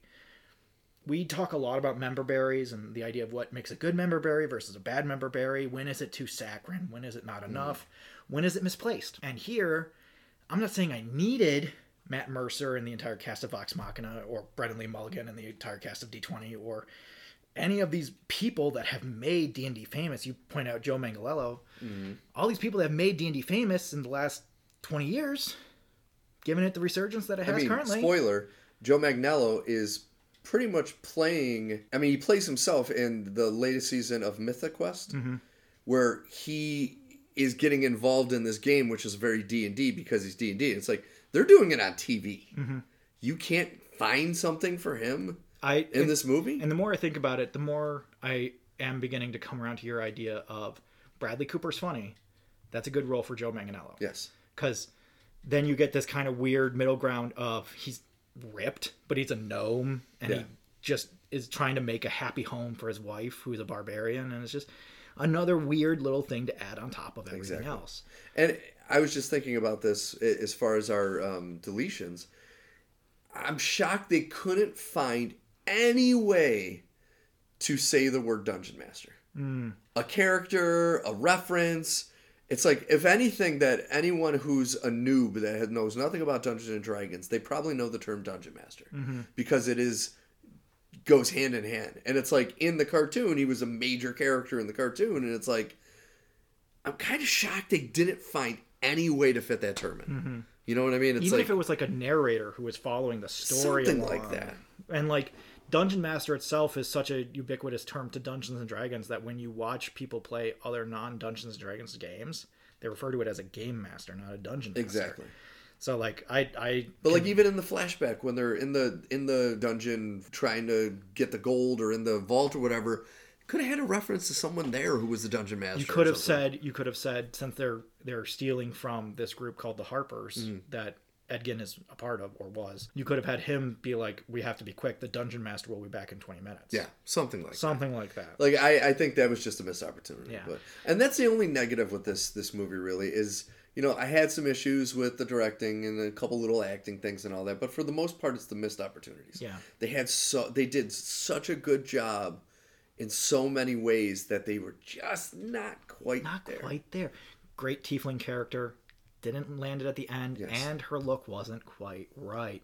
Good Bard character didn't have the Bard powers that we really want him to have. And I think I'm getting tired of the whole dynamic of, oh, we have a wizard, but he's not good. Yeah, he's a It's bad like, wizard. Mm-hmm. I want a fucking badass wizard. Put a badass wizard. Like, Jenks should have been the wizard, like that kind of arrogance and, and, like, make him do stupid shit because he's so cocky or something like that. But don't make him just be this, oh, I Mm-hmm. Yeah. gotta find my powers. Well, it's and like that cliche is. That's the problem is that it was so cliche. Yeah. It wasn't even anything new. It was Exactly. perks of being a wallflower, but instead of a freshman in high school, he's a wizard. yeah. And it was just like, okay, think it we've was done just this a missed million opportunities. times. This character's in every high school drama. Yeah.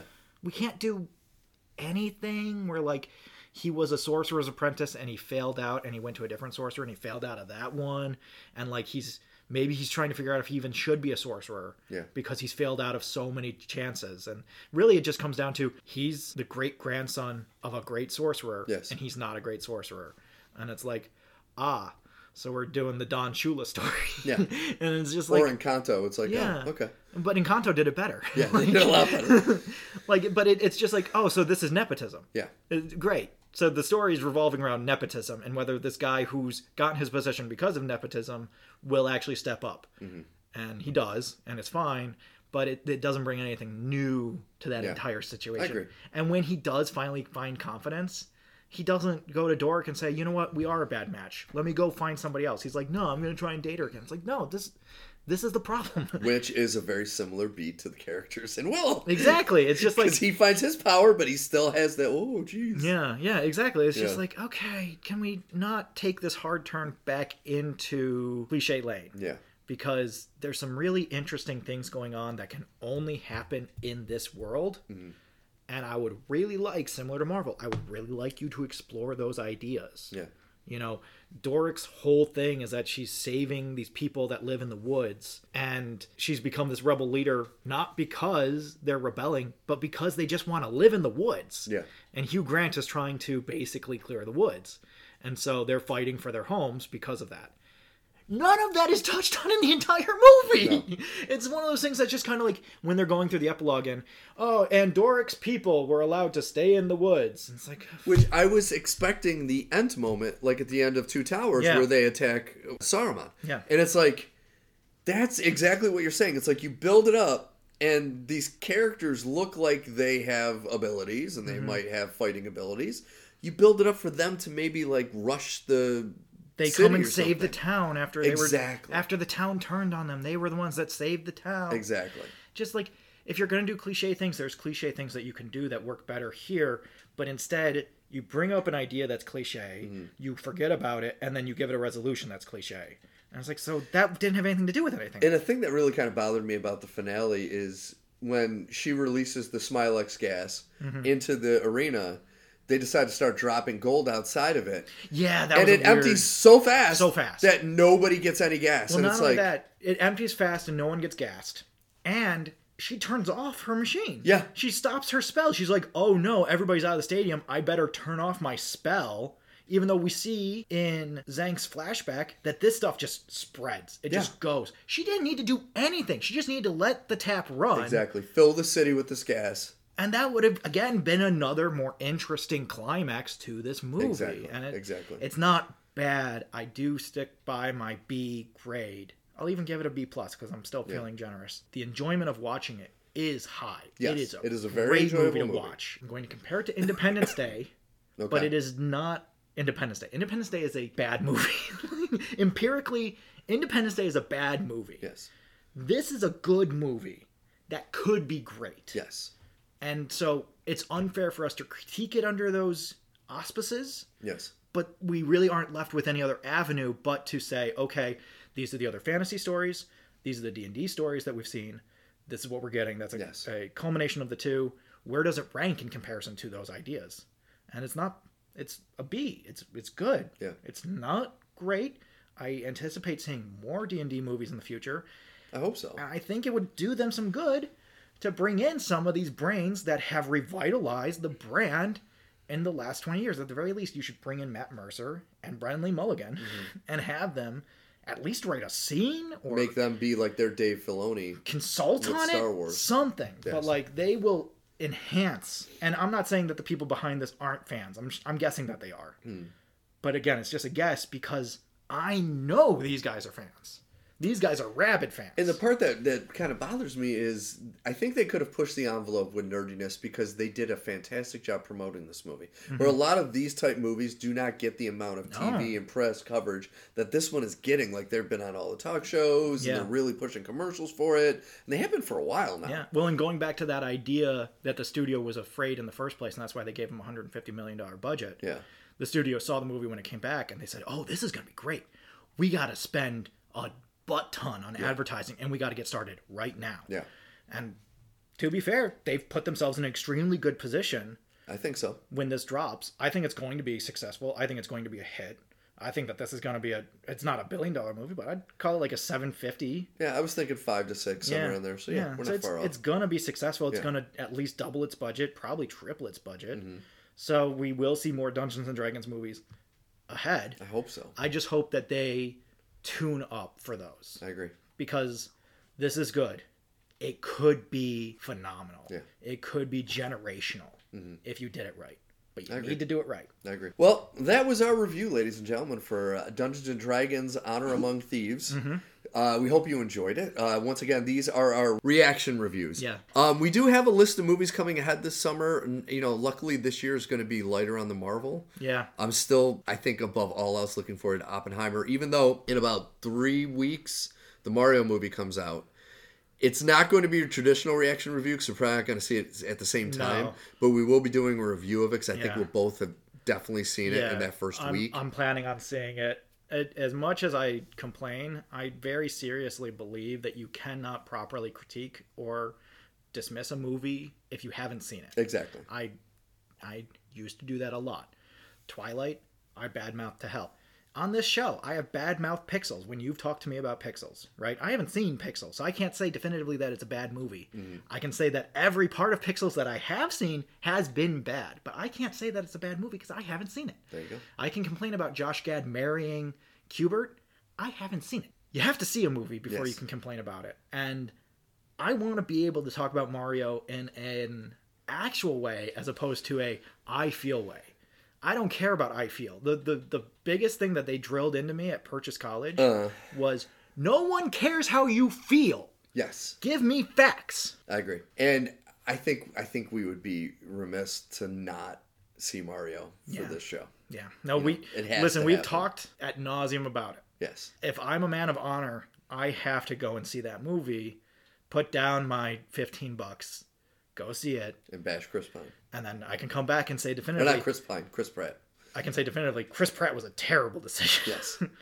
Which I can't, I can't wait. I, I, you know, part of me wants it to not be as bad as we think it will be as far as the Chris Pratt part of it. Mm-hmm. But part of me also wants it to be so we could have a fantastic episode just I destroying him. I kind of hope it's a I, I kind of hope it's on fire. I Yeah. kind I kind of hope I get there and it's already burning in effigy and I'm like, "Wow, this is incredible." yeah. You guys incredibly want bad. to watch a burning movie? Have you ever Uh, watched Celluloid Bird? at the end of Inglorious Bastards. Yes. Uh, all right, ladies and gentlemen. So that has been Nerdpod Generations episode 93. I hope you enjoyed it. Once again, if this is your first time listening, please go back and listen to the previous 92 episodes because they are all pure gold.